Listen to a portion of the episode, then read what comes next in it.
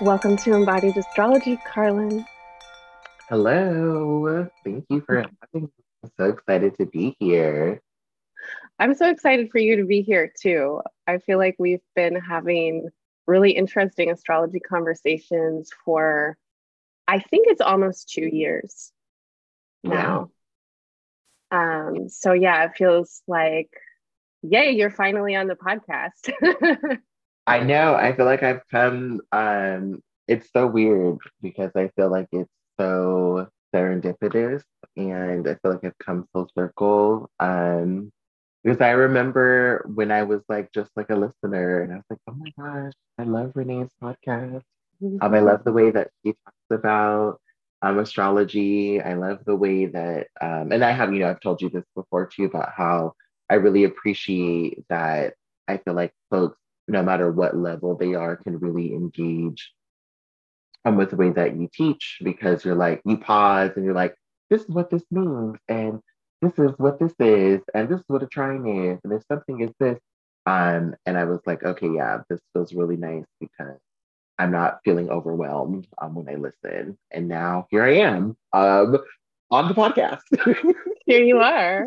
Yeah, and I feel um, I've always felt so excited in our astrology conversations because of what you bring in, and you have such a easy and intuitive. And I know you're a tarot reader and you're a witch and like you have a big symbolic magical vocabulary to draw on. Yeah. Um, but in, you know, in the way that I personally want to engage with astrology, which is in some ways to fuck with it, you know, I'm like, okay, what are the stories that are being told? Why? What what stories do I want to tell? Like, what does this make me think of? You know, and mm-hmm. how do I queer this space and uh, shape shift inside of it. And I feel like you and I are very resonant in that way. Like maybe both of us are kind of trickstery, mischievous. Um, what's that word? Devil's advocates, you know, where it's like, well, you know, even just even if we provocateurs. Yes, I feel like maybe we both have a little bit of a touch of provocateur. Do you resonate with that? Absolutely. So it's so funny that um, that you say that because when I was a, I feel like I also have lived like a thousand lives. I have literally, I've worked so many different jobs. I have so many different skill sets. Um, so, but I was an intern um, at my alma mater. Um, I was an intern in Life Lab, and that was one of the things that we did was we did like a what is your superpower, and that was the superpower I got was provocateur. Mm. Um, and I was like, oh, I never I was like, I never really thought about myself as a provocateur, but I think that that actually does accurately describe like the type of um, presence that I have is, you know, asking certain questions and, you know, wondering some of the things that you're saying is like, is that really what it is? Are we really saying the things that we think that we're saying? Is this really doing the things that we say that it's doing? Is this actually the best way to talk about, think about, or interpret this thing? And that is mm-hmm. like that does provoke um, questions. So yes. we were before we hit record we were talking about we were just checking in and you were telling me about one of your natal placements you have mercury square to mars and mercury is in capricorn it's very close to your capricorn ascendant your capricorn stellium and then you have mars and aries in the third house of communication and um, what what was the language that we used it was like oh yeah, I could see how this could be confrontational or come across yeah, as force. So, That's what it yeah, was. Yeah, no, I said I said authoritative. I was saying that I feel like my um so yeah, we were when we were off mic, um, we were taught I was telling Renee about how one of the things that I struggle with is um folks like I feel like a lot of people sometimes like misinterpret um the way that I'm communicating things, even when I try to, even if I feel like I'm articulating things clearly, or even if I feel like I've done the work to like try to make things like land softly, that sometimes it still comes off authoritative. That like um, folks may feel like, oh, Carlin is saying this thing is true, or this is the way that this thing is, um, and how that can be that can be tricky to navigate in specifically in interpersonal um, relationships. There are times, you know, professionally or when I am um, doing some of my scholarly work where I'm like, yes, this authoritative voice like is useful, um, but it does make trouble for me sometimes in um, interpersonal interactions with people because folks again may feel like I'm being forceful or domineering even um, with my communication and like that may not that may not be my intention but that is like I think that that's sometimes how that placement resonates. Mm-hmm. For sure, and from an embodied astrology, you know, perspective, when I feel into that aspect in my own body, like I feel the integrity and the structure and the strength of Capricorn, you know, in the bones and just really connecting to what feels so grounded. And then this fiery laser focus of Mars and Aries coming out in the third house. And that that's embodied clarity for you when you're communicating. And it's not necessarily a fact, you know, or a, attempt to be domineering or authoritative. It's just a clear channeling of what's coming through your vessel in that moment. It's yeah. like, yeah, and I actually really resonate with that in my own chart. And our charts are are quite different, but we're both uh, sun rising in the same sign. And so you're way more than a double Capricorn. You have five planetary placements plus your ascendant. Okay. So Uranus, Sun, Saturn, Neptune, Mercury, ascendant Capricorn. Yeah. It's, it was just a little Capricorn, just, just a touch. Just, you know, just, just a bit. and that um, is, and, and that I I feel like that that also adds to the intensity of oh, just sure. like my being. Um, so mm-hmm. even when I don't feel like I'm being intense, other people are like, "Bitch, like chill." totally, totally. And I'm a double Leo. I'm a sun sun on the ascendant as Leo, and then my Leo is square to a Taurus moon, and so I too have a kind of intensity and um, a, a bold opinionatedness at times. And yeah, what you were sharing about how people can interpret your communication, I resonate with a lot. And I was thinking how so many of my closest friends and people who I just have a really natural rapport with are Capricorns, or like they have strong Capricorn energy in their chart. And Leo and Capricorn astrologically are considered to be an aversion of one another, at least in traditional astrology, because they're in conjunct. But, and I certainly can feel how sometimes Leo Capricorn is a little oil and water. But then there's also this natural dignity that both signs have, and this natural mm-hmm. authoritativeness or boldness, you know, that isn't necessarily wanting to be domineering or hierarchical or bossy or something like that. It's just how we are. Yeah. And so I do have this feeling with a lot of Capricorn folks. I certainly have this feeling with you where I'm like, oh, we can play. You know, like, oh, Car- Carlin's going to be like that. Cool. Like, you know, I feel like our conversations then become very vibrant and excited. Yeah. I think too, you know, um, I feel like one of the things that I have encountered specifically is like how people like how I trigger um, people feeling intimidated. And I think that the piece of intimidation comes from the way, the, the methodical way in which I'm able to recount like vast amounts of things. But I'm like, but mm-hmm. that's like, that's like super like the Saturnian energy, right? Like Saturn.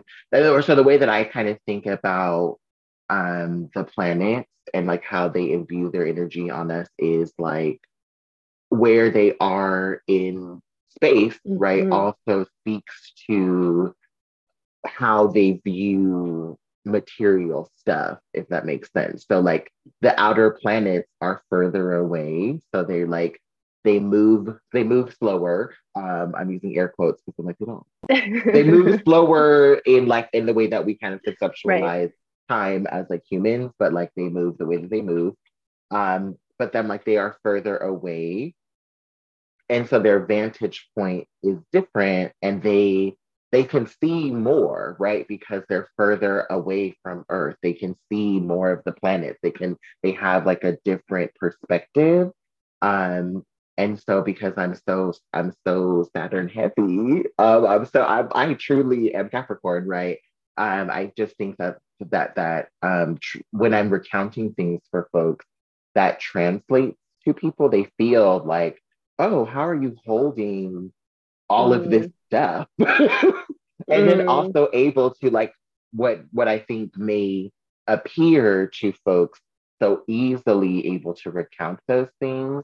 Um, but like what they didn't see is the process that I have gone through in order to like create right the structure that I then you know have categorized things and figured out how to recall things and have figured out how to then articulate things in a way that feels digestible to people and have taken feedback and like shifted in this and the the the things that I have observed from other people, right? So like they didn't see the process. It's sort of they didn't see like the process of how I got to this place. They just see like the final product. And then they're mm. like, oh wow, like I can't do that. Um, but I'm like, you could. Right. It would just look different for you, right?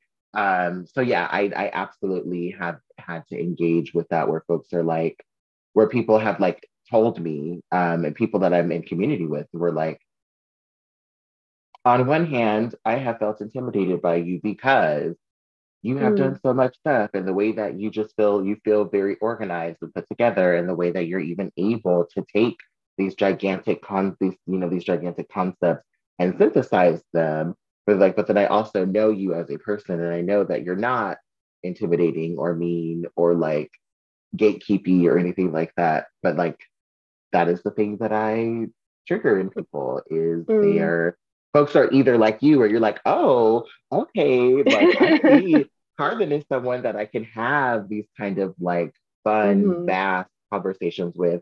And then there are other folks that are like, ooh, this is like this feels overwhelming. Yeah, yeah.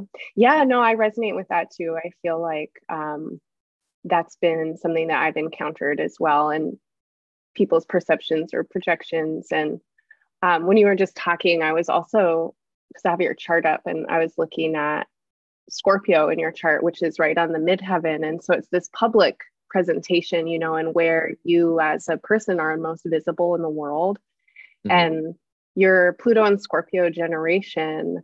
Um, but I feel like the way that Scorpio and Capricorn can interact, especially with your Pluto and Mercury being sextile to one another, there is this deep archival memory, you know, and both Scorpio and Capricorn hold on to the past. Like they know mm-hmm. what has happened, they catalog it, they pay attention. They may not need to, you know, it's like those energies aren't necessarily every single time they're noticing something, saying something. But yeah. if enough accumulates, if that residue builds to become a thing, then it's a fucking thing and they will tell you why and they will tell you when and they will tell you how yes. because it's there right? And it's like like both of those signs aren't this they're not they're no sagittarians right? Like they're not bursting out of the gates to be like listen i got an idea. They're like okay here's a notion. Let me see if this is true. Like i'm just going to yeah. bide my time. Let me see if it happens again. Oh hmm, it happened a second time. Could be a coincidence let's give it a little bit more time right? Yes. I laugh i i laughed because um yeah that was one of the things at my my university i was known for was reading people and having receipts. And i think that like you know you absolutely named that. I wouldn't i would pay attention yeah i would just pay attention. I'm like okay i'm noting that. Oh this thing happened. Oh this thing happened again, this thing happened over there. You said this, but you did this. I'm filing it away. And um, people don't always like that, right? Um, and it's, it has, again, been something that I have struggled with both interpersonally because like I think that sometimes people feel like I weaponize that against them or like they feel again intimidated mm. by it. Like, oh my God, Carlin's gonna remember every fucking thing that I did. And I'm just like, well, yes, but like not but i'm like but not in a bad way because for me the way that it it is i just i find it interesting right? I'm like oh this is interesting that this you know that these that there's this pattern or that this thing is happening and like oh maybe folks don't see this that this thing is happening. So like i'm gonna bring it I, to your attention in a way you know sometimes i am just like sometimes it is in a way that is confrontational, right? Um, when it is when I have dealt with like institutions specifically I'm like, it is confrontational. I'm like, here's the receipt on why mm-hmm. you're not doing the things that you say that you are. Um, I also have used it with confrontationally in institutions where I'm like, here's how y'all have me fucked up. Um, and then for though within interpersonal relationships, because and I remember you and I actually had this conversation about my um my Cancer moon in my seventh house about you were like, you have the capacity for a lot, like for huge amounts of like holding emotional stuff for people. The way that mm-hmm. that sometimes resonates for me though is, and because again, it's in my seventh house, right? Um, is that I try to reflect things back to folks where I'm like, oh, you have talked, you keep pouring, pouring, pouring into me about these things here's I've sifted through the stuff. Here I'm like, here's the mirror, here are the patterns. Um, here are the things that I, you know, you have said that you wanted to be this thing, you wanted to be this way, you wanted to do these things. Here's the stuff that's stopping you from doing that. And like sometimes people they don't want right? They don't want it. right. like folks are like, I don't, I didn't ask for all of that. I didn't ask for you to keep record of everything, right? But I'm like, but that's just kind of right. That's how I work though. Yeah, yeah, that's interesting. I mean, I feel like our knowing of each other has really existed in some ways, you know, very much on a professional astrological plane. So I don't have a intimate interpersonal knowing of you, but that quality that you're talking about, I definitely feel in you. And when I feel it, I feel it as very deeply a love language that is about accountability and growth mm-hmm. you know, and that yeah. you you do hold a lot and you hold a lot of capacity for critical reflection as love. Mm-hmm. And I, you know, I feel like that isn't uplifted enough as a love language, but as a Venus in Virgo person, like that resonates a lot for me because I think that honest, careful, and specific feedback is so helpful. You know it's and it it's so generous. Like for someone to take the time to reflect hey you said that you wanted to do this but then i saw you do that and then you did this the next day and then you know to like have that kind of generosity to give you that feedback because we all know that we can't see our own asses you know it's like there are certain perspectives that we're never going to be able to have as long as we're contained in our corporeal forms and it takes a kind of chutzpah, right? Like to give someone some feedback. And a, a lot of us are socialized to feel timid and skittish and like we don't have a culture of healthy feedback and yeah. reflection. And so, yeah, I've always felt like that way of being that you bring, even, you know, even when you're forceful and critical around the institution it's like you're there because you love like you're there because you see the possibility like you're there because you want growth and you're lending support to that. And in my opinion that is um, a very deep and significant love language. So i thank you for your service thank you. No thank you for that. And thank you for naming that. I think that uh, i absolutely agree that uh that accountability is a piece of loving people and that we don't because like you said we don't we live in a culture that doesn't believe in being accountable right? Or like has bastardized what accountability looks like. We live in a we live in a carceral punitive society and so that i think that oftentimes people then associate being accountable with being punitive and I feel like I have done a lot of the work to try to unlearn um, that because I absolutely like when I was younger, yes, like that was my framework, right? Because we live in a society. Um, so I was like, oh, being accountable to people or like being accountable is punitive, like is like very punishing, know, formulaic yeah. and it's punishing. So like absolutely, that was how that used to manifest for me because I didn't know better. But now that I know better, I do. I feel like I have shifted, like, what does accountability look like? And then also feel like I have a responsibility in showing up for that, right? Like, I can't ask for people to, I, th- I think it's irresponsible for me to be like, here's the thing that I noticed about you that you struggle with, and then just being like, okay, good luck. Um, mm-hmm. right. I'm like, like that's not that's also not accountable on my part, and that's not very loving or supporting. Um, so I feel like whenever I do offer critiques of things, um, particularly interpersonally, I feel like um, that I'm clear about like and here the of my willingness to support like creating that thing, right? Um, if that's what folks want, because sometimes people don't want it, right? And like that's okay too. So yeah, it is, mm-hmm. accountability is absolutely a part of um, being in a loving, respectful, reciprocal relationship. And like you said, I don't think that we we don't know what that looks like because so often we don't experience that, right? Because we live in a we live in a society that is that is unfortunately individualistic, um, that is antagonistic, that and then is exploitative, right? Um, so yeah, in order to be accountable too, we have to be vulnerable, and we don't we don't live in a a society that creates a lot of space for people to be consistently vulnerable. Because a lot of us are scared that like someone is gonna like harm us or take advantage of us. And like those fears are rooted in like very real things.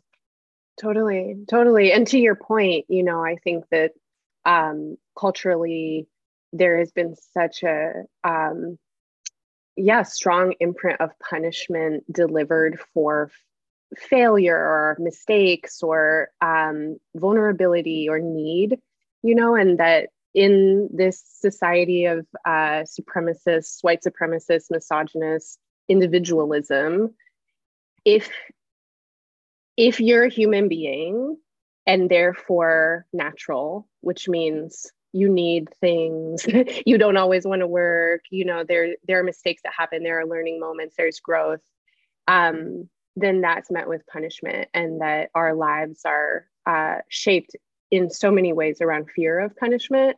And so when feedback is then forthcoming um, yeah i think it's a very like deeply ingrained response for a lot of folks to clench you know and to get defensive and um, it takes so much willingness to sit through that and to be with that on either side you know and um, yeah i really admire the um, good humor that you that you bring to your work.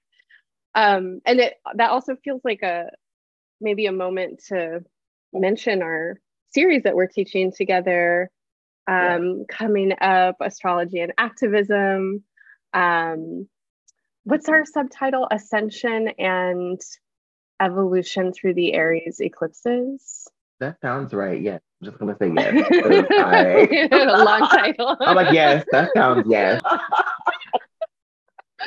Uh, I've just been writing astrology and activism, and I'm forgetting the subtitle. But we're working with the uh, first of two and a half years of Aries eclipses. It's going to happen on um, April 19th at the very last degree of Aries. And leading up to that, we have five classes over the course of uh, five weeks on Tuesdays on Mars Day through Aries season, we're going to focus on astrology and activism. And um, yeah, I'm wondering since we're talking about this love language of yours and your capacity for uh, working with accountability and working with processes of accountability. Um, I know that this is certainly one part of your activism, but yeah, I'm wondering if you could maybe talk a little bit about how you engage with activism, how you feel activated, what you are activating in your life and yeah any themes that kind of sprout out of that for you that's a great question thank you for that question i think that you know it's a and it is so funny because i'm going to do the thing so so context for folks who are listening um, when renee and i again were off mic with each other i was making a joke about how when i talk about things i'm like here's the context 500 years ago, this thing happened. and then, um, and so I'm about to do that right now. Um, so I think that the types of activism that I have found myself doing, which are around, which are like very communal, which are very about like how do we empower ourselves to then help other people be empowered, um, very one much in relation to my first and seventh, right? So my Aries, Libra axis My moon is in my seventh house. So um, that to me talks about like who am I in relationship with and like how do I want to be in relationship with people? I want to be in relationships um or like or this idea of being like very communal very nurturing thinking about like how do we make things good for everyone right? Um the, so my idea of doing communal work began with my family right? Um and the way that even i was raised. So my mother was a single parent. I was raised in a matriarchal family. I was raised by black women so my, you know, my my nana, my great grandmother, my auntie, um, but they were very, they were, you know, Southern Black women. So they were like very in the church. Um, they are like, you know, praying Black women, prayer circles. We believe in God, the Bible. My great grandmother still talks about how the Lord has been good to us. And I love that that piece of tradition of like being communal, having this structure but there's some, you know, there's things that come with the church, um, like patriarchy and homophobia and racism. Mm-hmm. And so mm-hmm. one of the things I appreciate about my mother is she was like, there are things that y'all are doing that are good, and there are also things that you're doing that need to be different. And she made a conscious decision to be empowered and to also empower me as a young child. So we talk a lot about how my ability to feel like and be myself started with my mom honoring the autonomy that I had as a child. And mm. so, like, the idea of things, this should be, this is what it should be like for everyone, really started at home with my mother and her making the conscious decision to respect, honor, and pour into the autonomy that I had as a child, as a kid. Like I was like little, little Carlin, mm. um, mm.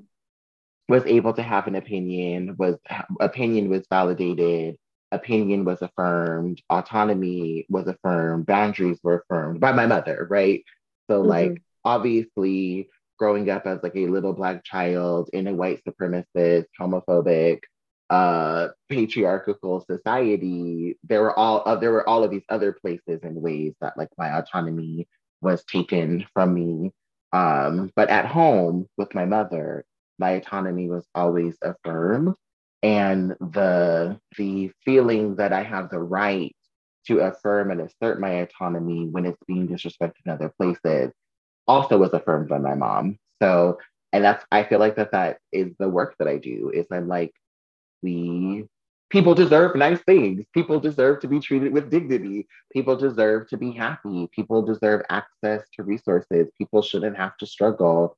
Um, people deserve to be affirmed in who they are is really at the root of the work all of the work that i have done um, and i've done all kinds of different work i started out as like a doing um, access to higher education when i was a part of my student government. I was part of the Student Senate for California Community Colleges. Um, so we advocated for access to higher education. Then when I moved to Arizona, I was a part of the Arizona Student Association. I also um, did a lot of like community organizing, and that was just around like access to rights as people, right? So like uh, that's also where a lot of my identity formation um, and my politic me being getting language around my politics happened in Arizona. Um, so a lot of language for things that I think I knew intuitively or understood, but couldn't necessarily maybe articulate very well. Um, that happened in Arizona. That happened through community organizing. And now I work for a climate justice organization and I also have a consulting company. And the, at the root of all of that work, though, is people deserve to be safe people deserve to be seen, people deserve to be autonomous and deserve to um, be affirmed. Mm-hmm. And like there are all of these things, these structures, these beliefs that exist that take those things away from people. And how do we like, how do we as individuals learn the ways that we have internalized ideas that take people's autonomy away from them and how do we like unlearn those things so that we can be in a more accountable more just more loving world and community because everyone deserves to be loved and affirmed. Mm-hmm, mm-hmm. oh thank you for sharing all that. Um yeah again i was just following your chart as you were talking and really feeling your cancer moon when you were talking about your mom and um an astrologer that I worked with for a while, every time the moon was in Cancer, they would see someone's moon in Cancer, they would exclaim, "Oh, the Buddha moon!" Right? Like this this moon of the heart of the Buddha, like the moon in its domicile, the moon in Cancer, and in your seventh house, and with this modeling, generational modeling and inheritance around generosity and inclusion and care. Um, and the way that it actually, you know, we started off talking about your Mercury Mars square, but that moon brings in a T square element and opposes your Mercury and squares Mars. And it feels like, yeah, your um, your work feels so deeply grounded in this very practical and deeply caring uh, activism. And um, thank you for sharing that. Thank you. Thank you for allowing for me to share.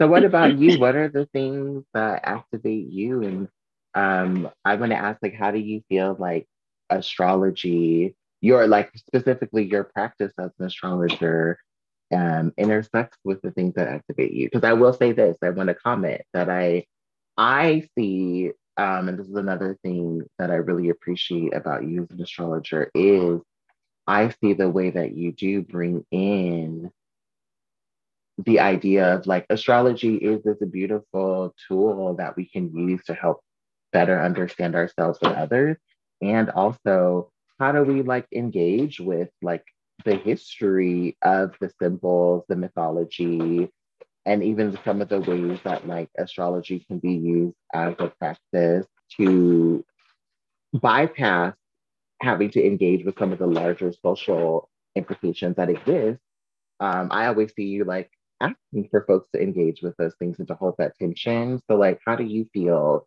your work as an astrologer, your practice and activism, like, intersect with one another? Mm, I love this question. Um, actually, very similarly in our in like a orientation, you know, that I too feel like my activism really started with my parents and with my mom.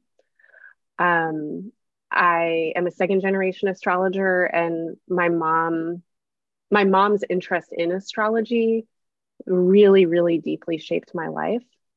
And the way that she used astrology with me um, in my early life, especially as a uh, kind of older child and younger teenager, when I was exhibiting a lot of, I think, what certainly would have been then if she had taken me to a psychiatrist or something and would be now um, diagnosed as ADHD or like oppositional defiant disorder. So, you know, one of those acronyms where though I honor the chemical imbalance and nervous system components of them, I also feel like a lot of those acronym diagnoses are very reasonable responses to living in like a hellscape of a world that has a lot of trauma embedded in uh, all of our interconnections.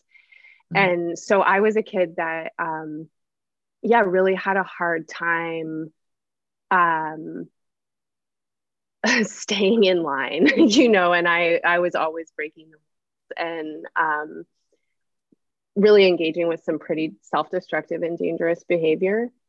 And instead of pathologizing me, my mom used my chart and she had a lot of compassion, I think, for what she saw in my natal chart and how she read it through her lens.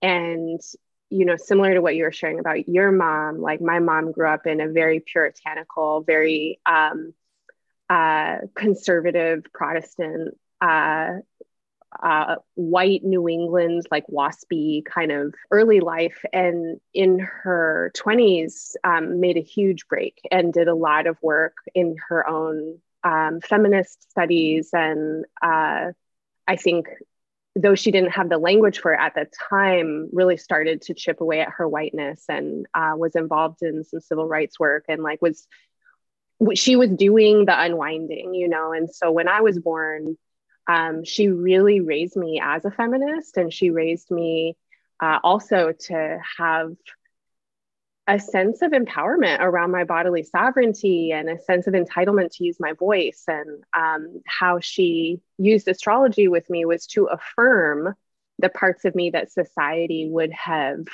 pathologized. And she helped me leave school when I was 13 and uh, get an education through unschooling. And she always really supported me creatively. Um, and so as an astrologer you know i feel like my inheritance with astrology is around this is a technology and this is a practice and a language that can help people not only survive but thrive because it has a medicine in it that validates and affirms our paradoxes and idiosyncrasies. And it helps us see how we are whole complete healthy beings navigating uh, contexts and conditions that are deeply like systemically and generationally knotted and and tangled up with ancient and twisted karma you know and and how we work through our lives like actually shouldn't meet a status quo of consensus reality because all of us are spiritual beings and we're all participating on some level with an evolution of consciousness and hmm. then you know on on my dad's side um, i don't have a close relationship with him at this point in my life but he was very politicized and um, really raised me with a, a an instinct to question authority and to call out injustice um, and so i feel like that's just always been part of my worldview and like a thing that you know is itching under my skin because it's like it's there. And i'm like okay we you know there this is a struggle. Like there's so much work to do. How are we going to do it? And that's part of my orientation. Um you know and then the last thing i would say is just you and i have a mars moon conjunction in our synastry chart. Your cancer moon and my cancer mars are very close to one another. And i feel like a lot of my activism is also about like how do people get the care that they need and how how do we like do the work of including people and working through the complexities and the discomfort and the mess of what our separation and the exclusions have done to us? Like how do we come back um, into relationship and how do we build health and relationship feels like a very deep part of my activism. Yes i yes that resonates with me um, also, thank you so much for sharing all of that with with us. Um, no, so much of what you said, I'm just like, oh my gosh, yes.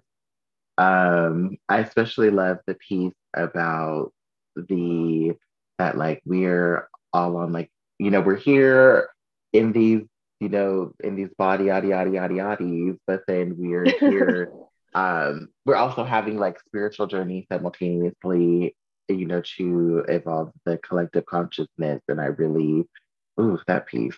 Yes, because mm. I, I do mm. think, I think that that gets taken for granted um, so often that there is that, and, and it, that there is like this very clear, or not very clear, but like if we take a moment to kind of step back and see like how as people we have evolved, right?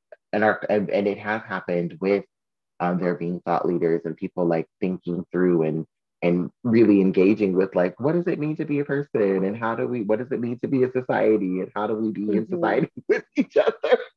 Uh, that there are folks that are engaging with that and that we make leaps and bounds um, with how we have evolved as folks right as people. And that that often the biggest leaps happen when we as a collective are like on the same page with each other and we're like yes, this thing is bad. Let's do something different, right? Or this thing is really good. This is nice. Let's invest more in this. I also really appreciate the piece that you said about um, folks getting the care that they need. And then how do we, um, I think, you know, the, the piece that you also said about isolation and how do we come back to one another. Um, and then how do we sustain? I just want to yeah. add like, and how do we sustain like being with each other because it's hard, right?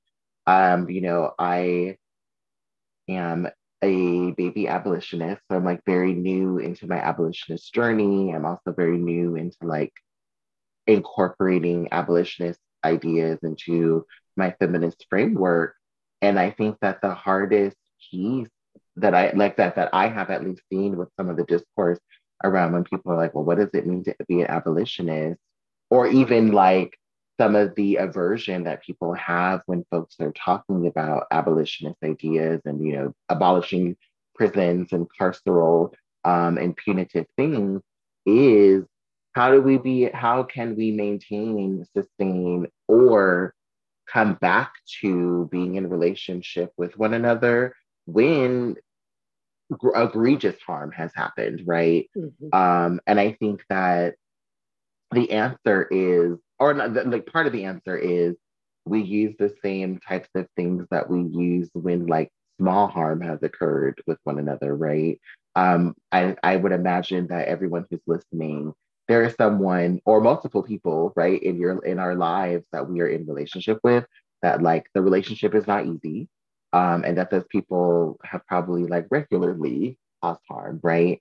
But we find ways to like you said extend compassion to folks figure out like what is my boundary? What is my capacity? How can i what are the places and spaces and ways that i can help this person grow? What are you know maybe i can only be in relationship with this person in these very specific contexts? Like we already so many of us i think already do a lot of that work.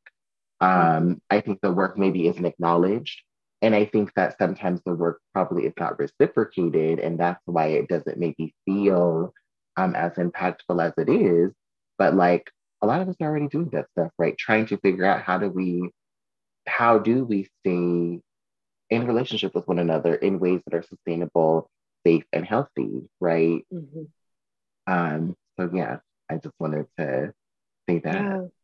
yeah, no, I love that. And I mean, I am thinking about a couples counselor at one point that I was in a session with, you know, and they were talking to my partner and I and saying intimacy isn't built because it's just there. Like just because you love someone or just because there's fondness or there's chemistry or ease doesn't mean that there's intimacy. And intimacy is built through rupture and repair and through processes of learning trust and learning about um, each other's vulnerabilities and and fragilities and like learning not just how to care for those places but also how to navigate growth inside of them um and you know i I feel like on that level, on an interpersonal, you know, one lifetime meets one lifetime. And of course, we all contain multitudes and, you know, all the lifetimes, but like on that level, having long term relationships with people that allow for processes of rupture and repair to happen and these spaces of discomfort where we both agree to show up and practice coming back together and like build these skills and temper ourselves, right? And like condition ourselves to be in intimacy, which is hard. But it's so rewarding and it's so generative. And so that that, that work of the healing, it's like nothing is ever gonna quote unquote like fix the harm that happens. Like we can't go back to when it didn't happen. The scar is yeah. going to be there. But if we can do that work, we can build something that is really strong, you know, and that is vibrant and vital. And um, and it might have patchwork, you know, like there might be places where it's there are deep lineages of of harm and there needs to be boundaries and sensitivity and care practices for a really long time in order yeah. to come back to a place of what feels like equilibrium and natural ease or trust. Um, but yeah, I mean, I'm sure you've had this experience too. Like, I know that on the interpersonal level, being given the opportunity to see where I am enacting harm and to work with that, and not just to be accountable to another person, but to be accountable to myself is so mm-hmm. liberating. Like, it feels yeah. so good to do that work yeah. when, you know, like even inside of it, it, it can feel awful and excruciating to be called into it or to like approach it. But then, like, once you're in it, the reward is so big because that healing is not just for the moment of the harm that happened, it's usually for a huge, you know, residue or uh, collection of episodes, you know, and memories. And it's like, oh, when some some piece can start to heal around this particular instance, then there's at least a thread of possible healing that can travel back in time to those older memories or older ways of being. Yes. And also, I think that when we, you know, do the thing that you were just speaking to, we also allow for ourselves to not continue to grow the harm, right? When mm-hmm. we realize, oh, here's a way that I'm doing something to myself or to others that is harmful. And when you're called into that and you're able to address it, you prevent you you not on there it's obviously a process right i think the beginning of the process is that the harm becomes less right because you're like oh i'm aware now so you can stop yourself before it gets to the place of like now it's you know we had a blow up argument and we said things that we can't take back now. So like it's like oh okay maybe we still get to the place where we have a blow up argument but like we stop before the argument gets bad. So we are or maybe we're in the midst of an argument but like i'm like oops it's happening. Let me stop before because i know what happened i know what happens after this part right and then it gets to the place where you know little by little you grow awareness to where you're like oh we're not even arguing anymore because i know that this is a thing that exists within me and this is what the conditions look like before i get to that place. I can begin to mitigate things before it even gets to the place of like huge repairs needing to be done right? Now it's maintenance right? And that's mm. easy Mm-hmm. Um, and the maintenance, you know, still needs the maintenance has to happen. Um, yeah. The maintenance sometimes, you know, we can, we're people, and sometimes the maintenance doesn't happen as often as it needs to. And then we find and we're like, oh no, it's another. Now we, you know, we find ourselves in a situation where, oh no, a repair mm-hmm. has to happen. But I think that the repair is almost never as big after the healing has happened because you're aware and you're like, oh, I know how to, I now know how to move through this because we've done it before. And I know what I know what needs to be done. I know how to move through this. Um, but again, it's hard. It is, it's because I think it's hard because we can't make people do anything, right? Um, we we can do our part and we have to trust that other people will do their part. And then I think that that's again going back to, you know, the abolition piece is I think some folks are like, but what if other people don't do their part? And there's a possibility that those folks won't, right? There, there is, there's always a possibility that people won't. But there mm-hmm. also is, I think, a greater possibility that people will. Um, and I, you know, you were talking, when we were off mic too, we were talking about how there's a, a space in my chart where you're like, I feel like you lean into like what's possible. And that's true. Mm. I do try to see how do we get to the place that we want to go. Mm. Um, so is it so yes, it's hard. Um, because yeah. people are people and people have there's a lot a lot of there's a, a lot of us are dealing with a whole bunch of shit, right? Like stuff so that's much. not ours. Like stuff so that's much. not ours stuff that we inherited that like was from people that we didn't even know that like have passed down shit to us. That's it. And like we're and the structural, you know, and the just yeah. the yes. the yeah, the intense challenge of just getting through a day. You know, I t- I feel like I talk to so many friends, clients, family members, etc. And there are so many ways that people are wanting to heal and wanting to evolve and wanting to progress not to mention all the creative projects and the like life affirmation that i think we all want to do that all has to come after killing ourselves to survive in this shit you know in yeah. in this structural hellscape, you know, that really bombards life, life, you know, period, uh, with death energy. Yeah. I feel like what you're talking about in terms of this care work and this accountability work and the process of it is a kind of activism that maybe more is starting to get talked about as activism and certainly within the the work of abolitionists i think that this is very much a core part of it mm-hmm. but in terms of the conversations you know you and i have been having where um you know we're both baby activists in some ways. Like we're both young people. We're also both people who've been doing activism for our whole lives. But then what is activism? You know it can include so many different approaches so many different activations.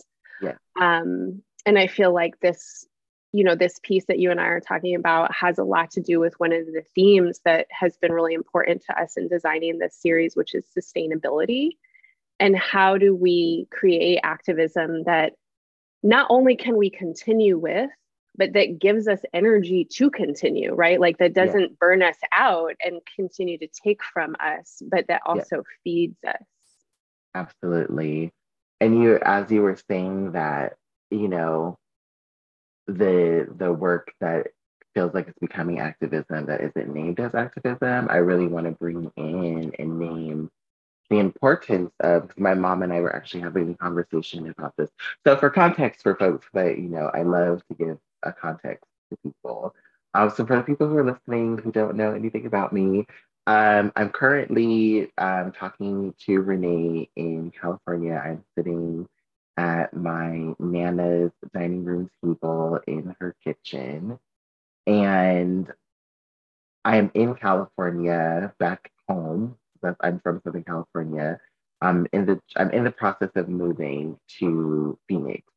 And so um, the, all of that matters because, you know, again, when Renee and I were off mic, we were talking about um, how I'm in, my back home and I'm here with my great grandmother and my nana and my mom. And so there's four generations of people living in a house together. And so, you know, my mom and I were having, you know, we were reflecting on the things that we just have learned from just being back home. My mom hasn't been back home, I think, for like six or seven years. And so we're just talking about like what being back with the family has been like. And one of the things that I was reflecting on was how the idea of care has come from me being again raised by in a matriarchal family. I was raised by um, my mother, but then like with the support of the sisters, as I call them. And so, you know, my great grandmother, my um, my nana, and her sisters, my great aunts, all they took care of each other. They modeled as Black women. They took care of one another. They modeled this is what you do. You take care of each other. You um, you know, they would always check on each other. They called each other all the time. They would, you know, come to each other's houses for dinner. They supported each other emotionally. They supported, you know, each other interpersonally. They would ask each other for advice. That that's like what they. It was. They were a community, right? Mm-hmm. They modeled what being in community meant for me, and that is that you show up for one another. You take care of each other if someone's sick, you bring them something to eat to make sure that they have something to eat. If someone, you know, you show up for people's birthdays, you celebrate people's achievements, you hold space for their grief, right? You um and even even now as my you know my aunts are aging, they're they're, you know, um very much elders now. They're still modeling that behavior with my um, with my great grandmother. My great grandmother is in late stages of dementia, and my aunts are also old too, and they're trying they're trying to care for their they're you know they're really wanting to stick with this practice that they have of like taking care of folks, even as they are you know having being as they're aging, they're like, we can barely take care of ourselves because we're old now. Um, and so that is the piece that I'm learning too, is like I appreciate the the way that they have modeled how to be in community for me, particularly as Black women. And I also am learning how do we learn the, what are our limitations? And when do we need to say no? And when do we need to ask for help? Because the, on the flip side of that they have done and you know in my eyes they have been the ones who have done so much of the labor in my family um, that that that labor I think has been taken for granted. It has been gendered because there are men in my family, right? Um, but they don't be doing the same shit that the women in my family be doing. Um, and so I'm also trying to learn that balance. of how do I? How are we communal? But how are we truly communal? Where that that idea and understanding and practice of being in community is equitable and is reciprocal and that's where that sustainability piece really is coming from and is rooted in is I've seen the ways that not only have I seen the ways I also have experienced with myself, the ways that I have burned myself out trying to be community for everyone, but that like not being reciprocated back and like how we so desperately need for everyone to do their part, right? And to do what to do what they can and what they have the capacity for and also to try to build capacity because I think that that's another piece of that. Sometimes folks are like, I don't have capacity right now, but they stay there. They're like they stay in that I don't have the capacity right now place forever. Um, so I'm like, how do we all actually, you know, understand what our capacity is, what our skill is, what is the thing that we bring to the community, um, understanding the importance of that because everyone doesn't do the same thing, right? Everyone isn't an organizer. That's okay. We need somebody. There was actually someone that was talking about how in the civil rights movement, um, they were like, everybody didn't need to be organizing. Like somebody needs to bring the snacks, right? Because like that's important. We need sustenance. We need we need a place. You know, sometimes someone's like the things that I provide is I have the house that we can all hang out at and we can we can make joyful memories here we can eat we can share a meal together we can do we can be in community in all of these other ways that aren't just the person who chairs the meetings. It's like whose house can we hang out at? Who got the, who can cook us food? Who you know can make us good drinks? Who can give us you know beautiful art to make so that we can have fun right? Who who knows how to plan a fun just day where we just get to hang out and do whatever, right? So there's all of these different ways that we know how that we need um, that create community, and I think that that sometimes gets lost. Yeah, that's it. That's it. It's reminding me of um, a conversation I had the other day with Sherry Taylor, who's also teaching with EA this year on Saturn and Pisces. And what you just said is so, it feels like such deep, original, like OG Saturn medicine, you know, and that Saturn before becoming the patriarchal Saturnian Kronos, you know, like this god of boundaries or something, um, is actually uh, the maker of civilization. And in Saturn's origin mythology, in the Sumerian uh, cosmology as Enki, um, Enki has a great sense of humor and is also a community builder. And he's like, there's a place for everybody. And, you know, there's a job for you. And the job that's the best one for you is the one that's the best one for you. And I feel like astrology is one way that that can get illuminated. You know, I love I love that about astro is that it's a way where we don't have to try and fit ourselves into um somebody else's box or definition of okay this is what being an activist looks like or this is what a career needs to be or this is how you need to be as a parent or this is how you need to be as a lover or something like that. You know astrology is like well you like it like this and like that and like this and like that. And you know you need a little touch of this and a little touch of that. And you know what? It's possible.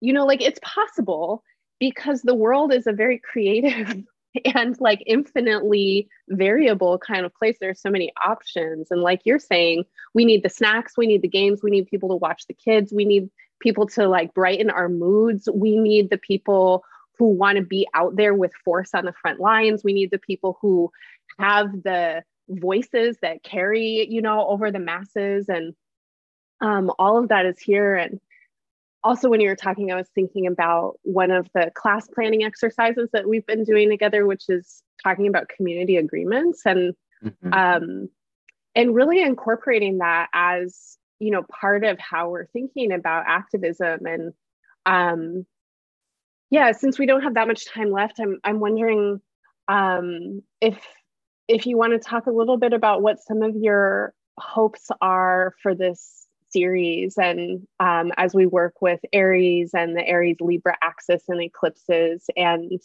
community building i think and you and i both being people that honestly i th- i feel like our cancer placements were like you know the people that want to be the hosts, you know, it's like we're in the kitchen, we got our aprons on. It's like, Carlin, yeah. did you make the cookies? I got the pies. Like, do you have all the drinks? You know, and we're like, come in, everybody. Like, yeah. there's this excitement that we have to bring people in. So, yeah, what are some of um, your intentions for the series? Like, what are you excited about? What are you fantasizing about at this point, some weeks before we begin? Yes, on the cancer placement. Yes, I absolutely like love hosting. Um, the things that I am really excited about is I really am hoping that this will be a space where people will be able to do some like very good reflective like self stuff, right? Because Aries like world to self. Um, and particularly because of just like all of the shit that we have experienced in the last in the last like decade, but like specifically in the last like um, four years, right? It's like end of 2019 to now. Um, you know, COVID, Donald Trump presidency, um, insurrection, just being burned out by like political shit in general. Um, and then just this huge, like, all of this like grief and loss that has happened, but also like, I want for folks to hopefully have the space to be able to have like um just like a moment to pause and kind of just reflect, right? So one of the things that, and, and I'm saying that because 2020 was the worst slash also one of I think the best years for me personally, right? So like 2020 was horrible for all of the reasons, right? It was horrible because a pandemic happened, so many people lost their lives um, so many people are now living with like just like we're going to be living with disability because of our poor response from the global powers, right? Like not even just in the United States, like generally our response was shit. And also there was so much possibility that was like highlighted to us. It demonstrated our our it, it really showed to me our ability as people to actually be adaptive and to and to be communal and the ways that we actually can be imaginative when we have the space to do so and that there and that's a way that there are new ways of existing right? Because people were freaking the fuck out and they're like oh my god what are we going to do? And they did the thing right? They were like this is what we can do. This is how things can be different. Um and i know for me I was I was I re-remembered all of this stuff that you were talking about earlier that was life-giving that I just I didn't have time to do because the demand of the society that we live in to constantly be busy and to have to hustle and all of this stuff that I had to do to survive, I forgot about I forgot that I was an artist. Like I literally started school to go to like as a fashion design major because I'm an artist. Um, I love to cook. I started cooking again. I started doing art again. I just I started having fun again. And so that I was only able to remember that that was like a gift in all of the like really fucked up horrible shit that happened in 2020. There was also there were so many beautiful things that happened. I was because we were able to slow down. I had I think that I had a lot of really beautiful strengthening moments in my friendship in 2020 because we were we were we had time to be slow, to be reflective um, with one another. And that's what I want. I want to provide that. I hope that we have that space to be able to um, let people reflect and see like where are I? Where am I? What's activating me? Um, what has been activated in these last, you know, couple of years, and how can I alchemize those things? Mm. Mm, yeah, I love that. I feel like, um, yeah, I really resonate a lot with with those intentions, and um, I feel like I want to bring in astrology to support that. And mm, my experience with astrology, as I've already said at least once in this conversation, you know, is that it can really meet us where we are. And I think that with this need to have sustained activism, right? Like, not a huge burst of activity when another episode of awful has happened, right? Where all of a sudden it's like social media is on fire and there's a big wave of donations or something like that. It's but what what is the day-to-day groundwork, life rhythm family building, world rebuilding, reimagining activism that becomes not something that we do outside of our normal lives, but becomes like what we do in our lives, just embedded in the fabric of how we're living.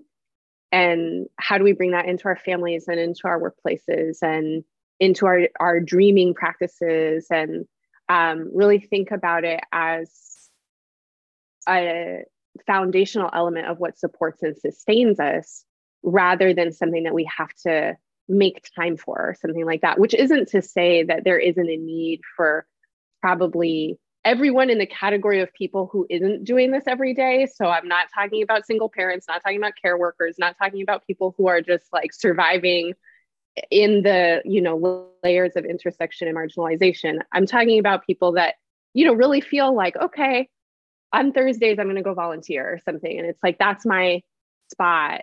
And yeah, I do think there's a need for folks who have enough comfort to really like prioritize and schedule and make things happen to activate. Yeah. And it has to be more than that. Like it, it has to be a conceptual shift and a relational shift and like an energetic and a vibe shift yeah. Um, so I'm really interested in using astrology to to feel into that because as we've been talking about, you know, in our class planning and series planning, we're we're working with a lot of deep archetypal energies, you know, Mars and Venus as the rulers of Aries and Libra.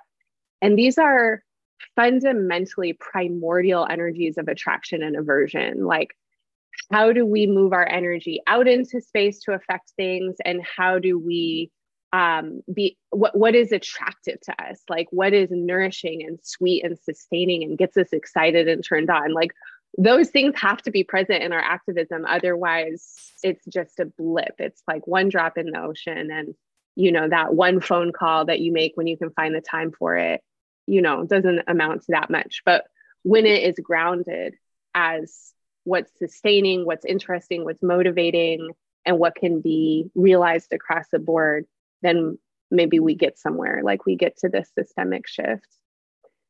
Yes absolutely. Absolutely. I really appreciate you bringing in the piece of like of clarifying who the the shift in thought needs to happen for. And then also i want to add like if you're if we so like i'll you know use myself as an example. A lot of the reflection that i know that i've been able to have is due to like I have a specific class that is, I have I work a specific kind of job, so I'm able to engage with stuff more because I'm not always in survival mode, right? Like there are ways, there's space for me to like breathe and not be like, oh, I'm being ground down by capitalism.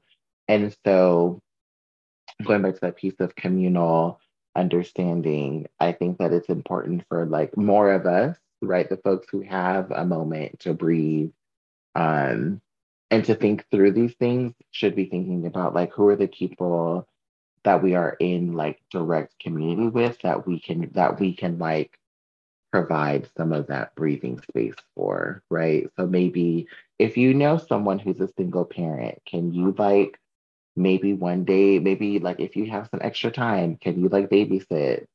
Can you or like can you like just be sit with that that single parent and like take them out for lunch, take them out for dinner, or like cook a meal at your house or something, right? So like help in sharing um some of that labor um, with folks as a way to like help ease right we can obviously because like, we're you know we can't we can't undo a lot of it you know immediately but there are absolutely ways that we can help ease some of that um that grind that then it creates some of that space for folks um to be able to also have that place where they're where they're able to process and then um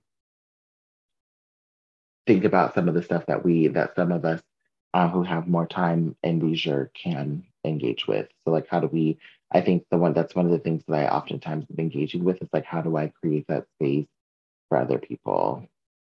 Mm, thank you so much for saying that. I really appreciate you bringing that in and yeah, that feels that feels like a clarification and a deepening of um, what I was saying before about these different archetypal energies and modes into activism. And I was realizing as you were talking that even when I was speaking, the way that I was orienting energetically to activism was as being um, projecting and like doing a thing that felt like it was about an external motion and uh, maybe something that was defiant or like that had more of a Mars energy.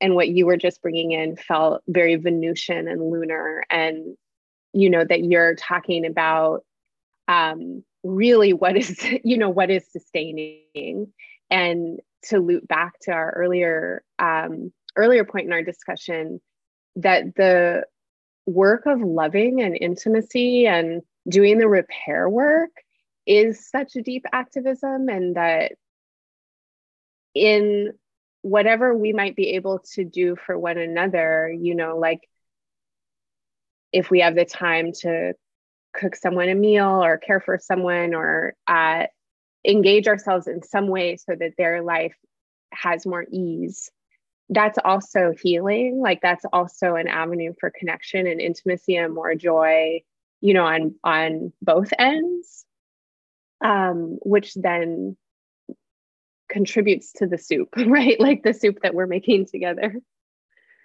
so thank you for bringing that in Mm. Yes, absolutely. Oh, sorry.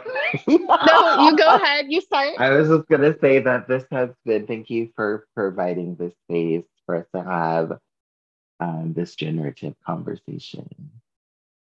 It's a pleasure. Yeah, and I'm really looking forward to uh, continuing our conversations. And for those who are interested in this series that Carlin and I are offering. It begins on March 21st, which is a Tuesday, and we run for five Tuesdays in a row. Tuesdays are Mars Mars's Day. Um, this is a series where we're really going to investigate Aries uh, as we're beginning and moving through the series in Aries season, and we begin and end with Aries new moons, one on the very first degree of Aries, one on the very last degree of Aries. And that very last degree of Aries is also the first solar eclipse in the Aries Libra eclipses that will take us through 2025. And um, yeah, as we work through an Aries landscape, we're going to be talking about really the whole zodiac with an especial emphasis on the cardinal cross and we'll be talking about all the planets, but we're really diving into, of course, Mars and Venus, and we'll be working with Saturn and the Moon and Jupiter and Chiron and Eris and Vesta and Mercury, who are all going to be in Aries too. Um, and yeah, I know that even just the the class planning and the conversations that we've been having have been so stimulating for me and I've really been turning a lot of wheels in my head around my own activism. So I'm very excited for what I think could come from this series. Me too. I'm super excited. Um, yeah, I can't wait to do the classes. And for all the folks who are listening in the future and in the future from the future, I hope that you enjoy the class with us. Yes. Um, Carlin's information is in the show notes. Do you want to say a really quick couple of words before we end about High Priestess Consulting and what you offer outside of uh, this conversation in our series? Yes. Um, so um, besides being a baddie astrologer, I also have my own consulting company. It is the High Priestess Consulting Company. I do diversity, equity, inclusion work, or I, as another thing, I like to call myself. Um, shout out to Trek for helping me discover this language. And anti, I'm an anti-oppression facilitator. So if you need workshops, um, if you need someone to facilitate a conversation, um, I do webinars. You can hire me as a speaker. You can hire me as a planner. Um, I do all the things. So yes, that's what I, I do. A little bit of this, a little bit of that. Um, I would, if you have questions, um, we can drop my email in the show notes. Send me an email. Um, I'd love to chat with you. Yay! And Carlin is amazing.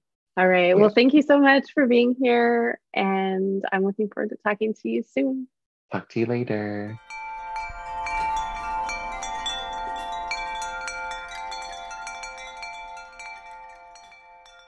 Thank you so much for listening to Embodied Astrology. If you enjoyed today's episode, please share it with your friends and networks. Leave us an affirmative review on your favorite listening platforms and consider making a one time or recurring donation to support future productions. You can find more guest episodes at embodiedastrology.com in the listen section or wherever you stream your podcasts.